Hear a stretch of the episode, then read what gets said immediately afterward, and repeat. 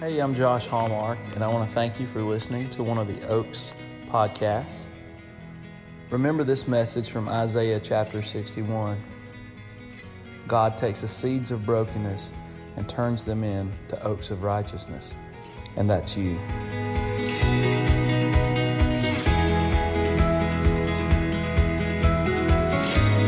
First that um, in Revelation where where uh, the angel tells John the Revelator, look, there's tough things coming, and patience and endurance is required on behalf of the saints.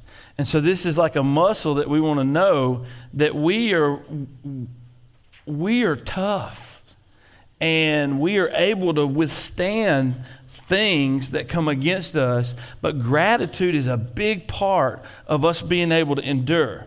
Because what happens when you, do, when you aren't grateful, when you don't have gratitude, you start seeing all the problems. When you start seeing all the problems, then what happens is you start getting discouraged.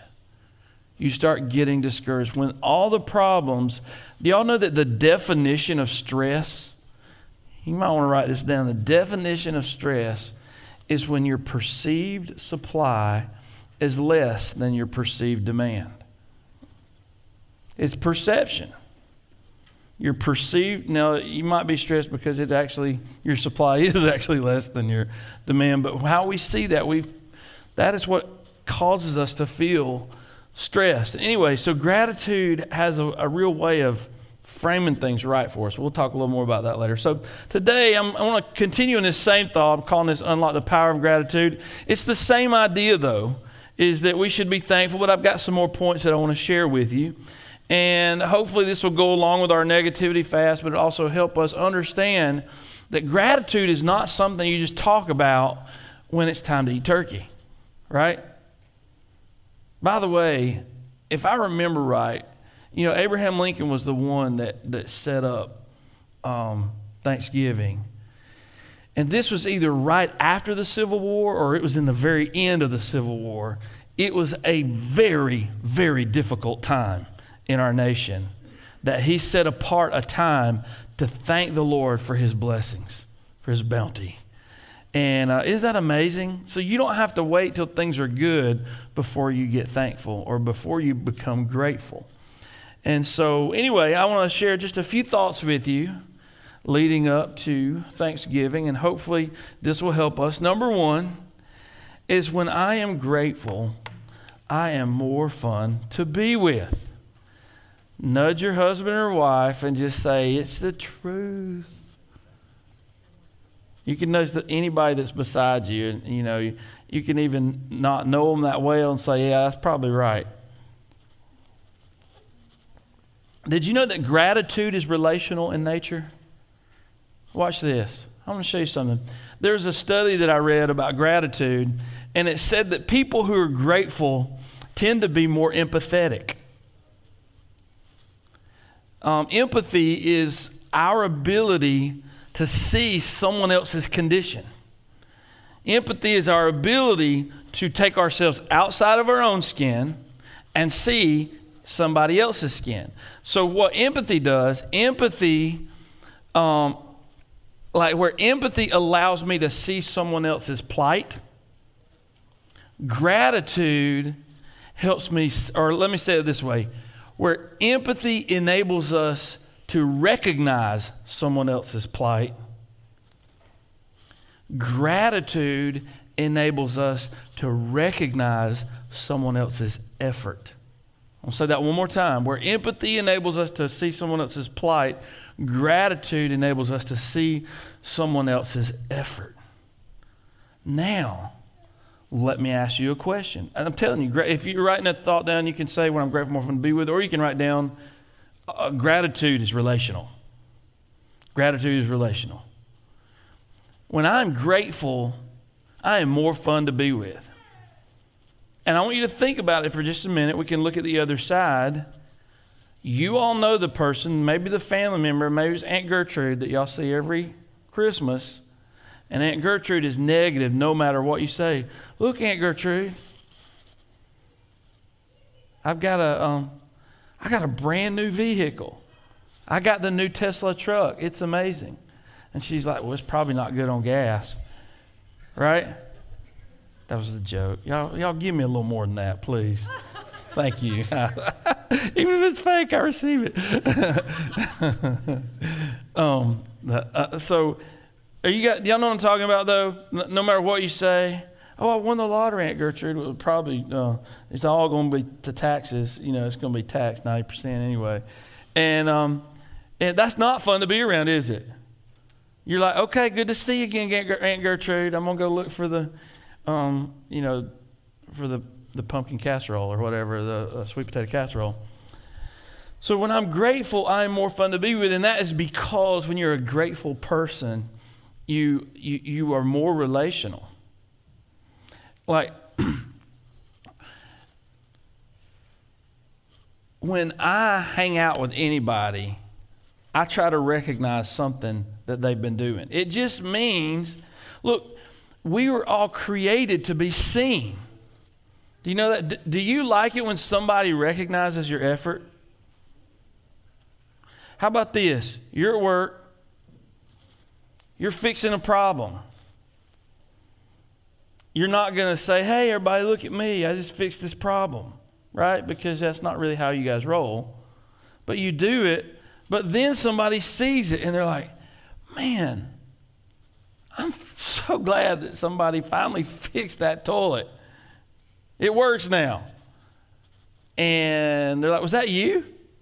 And you're like, Yeah, yeah, I was tired of doing whatever. You know, you're not trying to brag on yourself. But does it feel good when somebody recognizes your effort? It does. Did you know that gratitude actually has a it has a way that it opens people towards you? I want you to think about this when you're hanging out with people, people tend to either roll the window up or roll the window down. And when we're grateful, just when we recognize other people's effort, there is, there is something about its nature that allows other people to be seen. It's that same feeling of empathy that I'm talking about.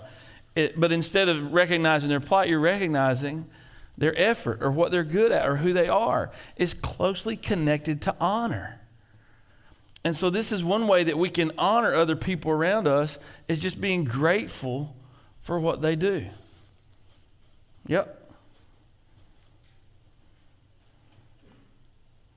I think there's huge classes of people that do not get honored enough. Like to me, the older generation, my parents and my parents' parents, a lot of times, especially really old people, a lot of times, really old, when I say really old, it's because my kids kind of consider me old now, so I have to, I have to bump it on up the line. But I think about my grandparents' generation, uh, those who are, who are still living. Um, young people just tend to write them off, think they don't understand anything but they actually laid a foundation that we actually inherited. Everything we have is because somebody went before us, right? And so gratitude enables us to see that. It enables us to recognize it and to show honor towards it. Hey, while I'm on, this is like a little, this is a little bit of a pet peeve, but I just tend to hear people complain so much about city parks and uh, anything, any kind of public work. I feel like we're so ungrateful for, to have roads that we can get down and parks that we can play in. They're beautiful. If we could just stop and say, oh, thank you to the people in our city. Because we just think we feel entitled to it because we, we pay taxes and those taxes went. But somebody, if you know anybody in any kind of public works, there is effort, there's planning there's red tape, and there's more red tape, and there's even more red tape that they had to push through to get to have that park over there so that you could go play and hang out, right? And so gratitude enables us to just see, oh, oh, there's a water fountain right there. Somebody actually had to make that happen. Yeah? Gratitude really helps us to be more fun to be with. Tell your neighbor, I'm so glad you're here. All right. Number two, gratitude reframes my experiences. So, a thing that's interested me just over the years is a study of, you know, uh, inner healing, people's pain in their life, things that happen to people, um, how we overcome life's hurts, dealing with the pain in our life, you know, issues that cause trauma in our life, those kind of things. But gratitude is, is an anti venom to what the enemy is trying to do to take you out. Gratitude is an anti venom. And one of the things that, that you might hear some, you know, uh, counselors or psychologists say, it's not just about what happens to you, but it's how you interpret what happens to you. I think this is a huge role of fathers, by the way, and mothers, is to help our kids when things happen, because they're definitely going to happen, to help interpret the things that happen for them. To help them see things in a redemptive light. To help them see things as just because somebody made fun of their hair, it doesn't mean the world's over, right? And so there's, there's ways that we can help. But gratitude has its own way of helping reframe our circumstances. So it's not just what happens to you, but it's actually how you perceive what's happened to you. What I'm saying is, some people are abused, and there's no excuse and no good in it ever. It causes trauma, but there are some people that are devastated by it, and there are other people that are not devastated by it. And a lot of it has to do with how we interpret it, how we deal, how we respond. So much of your pain in your life has less to do with what actually happened to you and has more to do with what you do with it once it happens. Now, gratitude enables us to find something redemptive in it so that your time and your pain was not wasted. One example I was thinking of in terms of just a real time experience is that the disciples early on they started preaching about jesus and people said don't do this. Don't preach about jesus. And uh, they're like well we should obey god rather than men right? And so they kept preaching about jesus and then they got flogged. They got whipped. And after this traumatic event they started a support group on people who had been witnessing and had got flogged.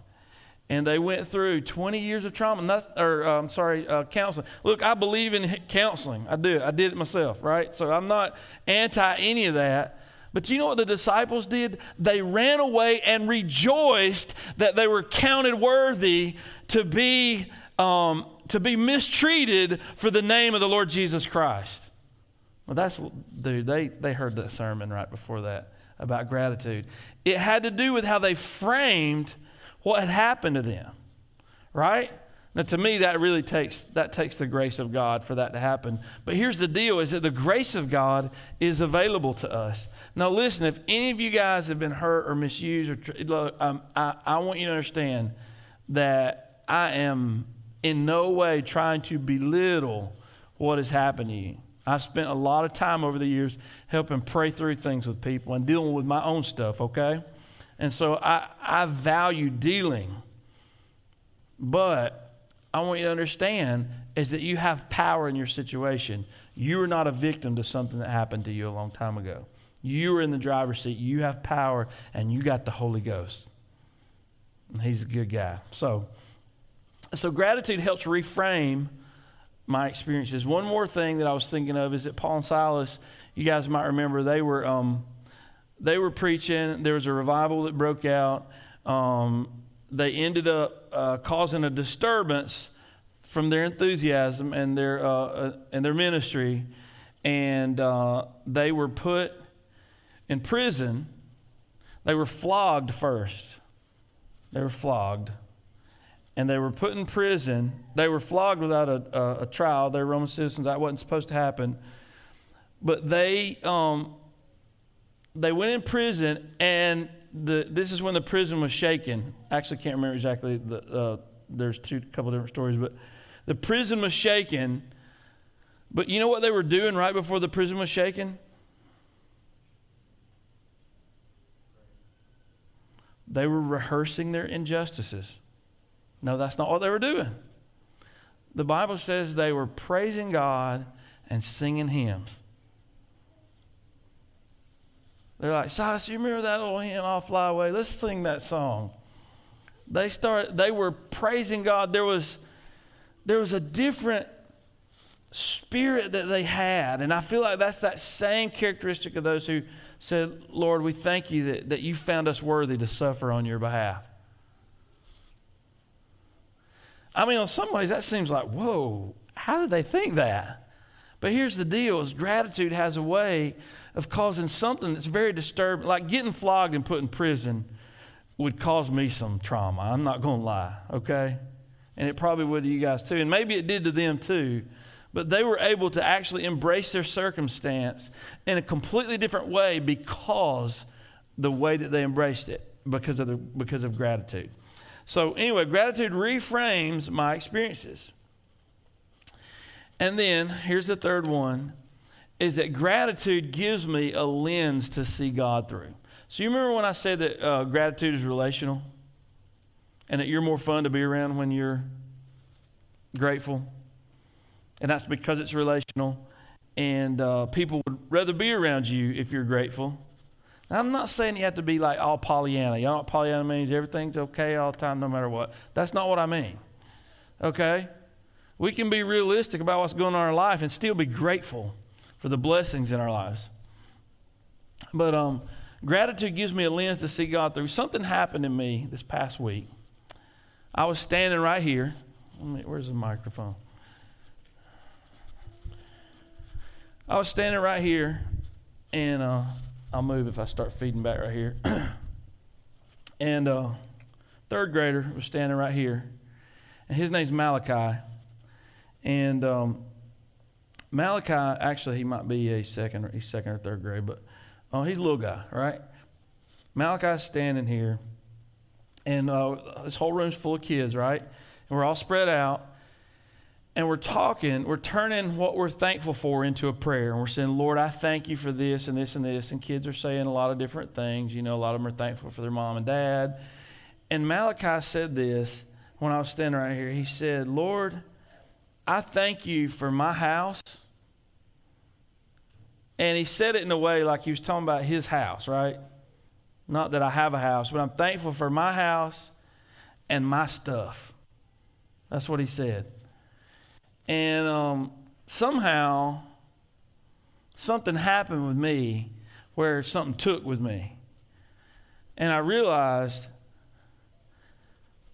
what if the God of the universe, who knows your name, He knows your address, He knows your social security number, He knows your weight, He knows your eye color, He knows how tall you are, what if that same God knows what kind of car you have?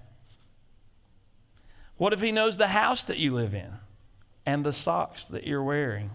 What if that God actually gave you your house? And what if that God actually gave you your favorite boxers? What if that God gave you your house that you have in particular, and your stuff.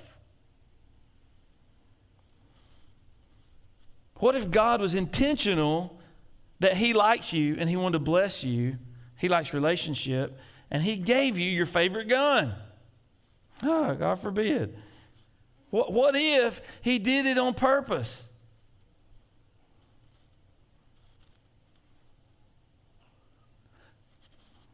How do you think he would feel if you noticed? What would it do for your relationship with God if you noticed, Lord, thank you for my truck? Thank you for my car. Mine, the one that I have. Some of you guys are like, it's nice and new. Some of you are like, it's got character, you know. It's got dents in it that are just just mine and mine alone, right? What if you stopped and recognized the exact things that God gave you And what if you realized that the things He gave you, He did on purpose? Show me a verse, Josh. Let's look at this. I love this verse. This is from James 1:17. Every good and perfect gift. Now, some of you guys got perfect gifts and some of you got good gifts. Every good and perfect gift is from above. Does that mean the devil gave you the gift? That would probably be from below, right? Or if the gift came because somebody gave it to you, that would be from a cross. But what if every good, everything in your life that you would deem good, and some things that you would deem more than good, perfect? What if those things actually originated by the intention of the Father? What if He did it on purpose? Well, this verse says He did. Every per- good and perfect gift is from above. If you don't know exactly what I'm saying, what I mean is this is what James is saying. What I mean is coming down from the Father of heavenly lights, who does not change like the shifting shadows. He's light, He's in the light. There's no shadows, He sees you. Light stands for revelation, it stands for clarity. It's not darkness, there's no confusion in it. The Father of heavenly lights knows what you like, He knows who you are, and He's made room in His world to give you some of the things that were just for you.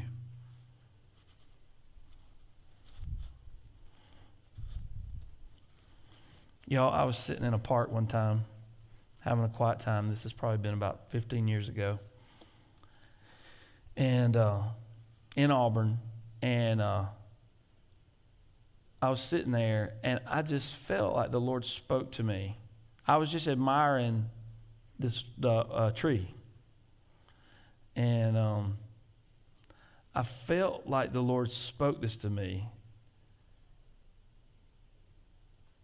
And he said, Josh, I put that tree right there for you. And uh, it that kind of thought just sounds goofy in my head a little bit, like, oh, Josh, you're really embellishing this now, you know. But it just stuck with me. I'm like, well, Lord, there's, you know, this is a city park. Oh, we are talking about city parks earlier. Lord, this is a city park. A lot of people are here.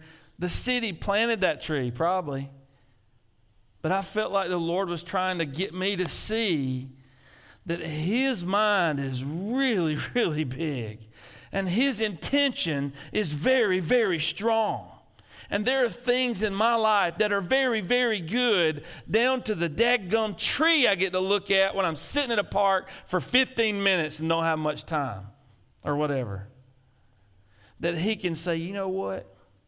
When we were doing that exercise in here, some of the kids said things like, Lord, I thank you that there are animals like some of them thank the Lord for like their own dogs or cats. Some of them thank the Lord for they're animals.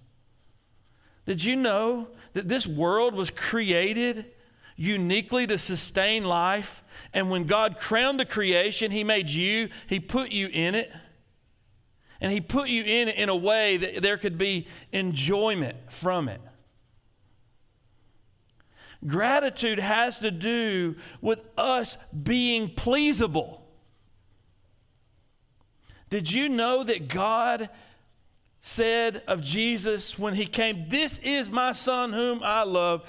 In him I am I am well pleased. Some of you serve a version of God that can never be pleased. It's like a black hole that everything you do is never pleased, but that is not how God is. God is a God that is able to derive pleasure from your obedience and from your life and even from your gratitude. He is impacted by you. Do you not think that He likes it when you are impacted by Him and by the things that He does? So, gratitude gives me a lens to recognize the Lord. What if all of a sudden everything that you see in your life, down to the trees and the animals and your house and your stuff, that you see as a gift from the Father of Heavenly Lights, all of a sudden you recognize that He is at work in your life. He's not far away, He's right there.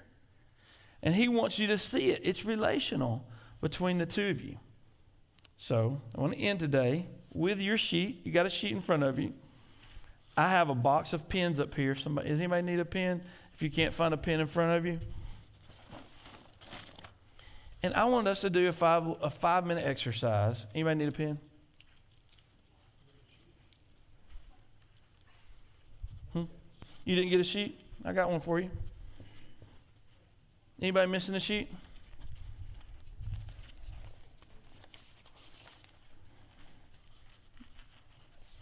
Need a sheet? Need a pen?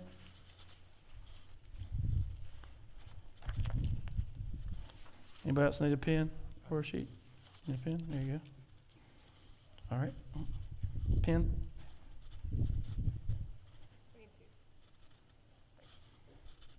Good? Good? Good? All right.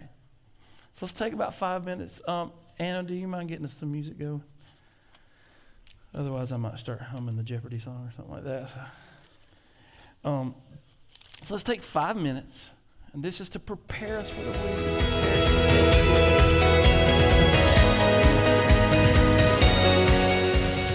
For more information about the Oaks, visit theoaks.org. Thanks for listening.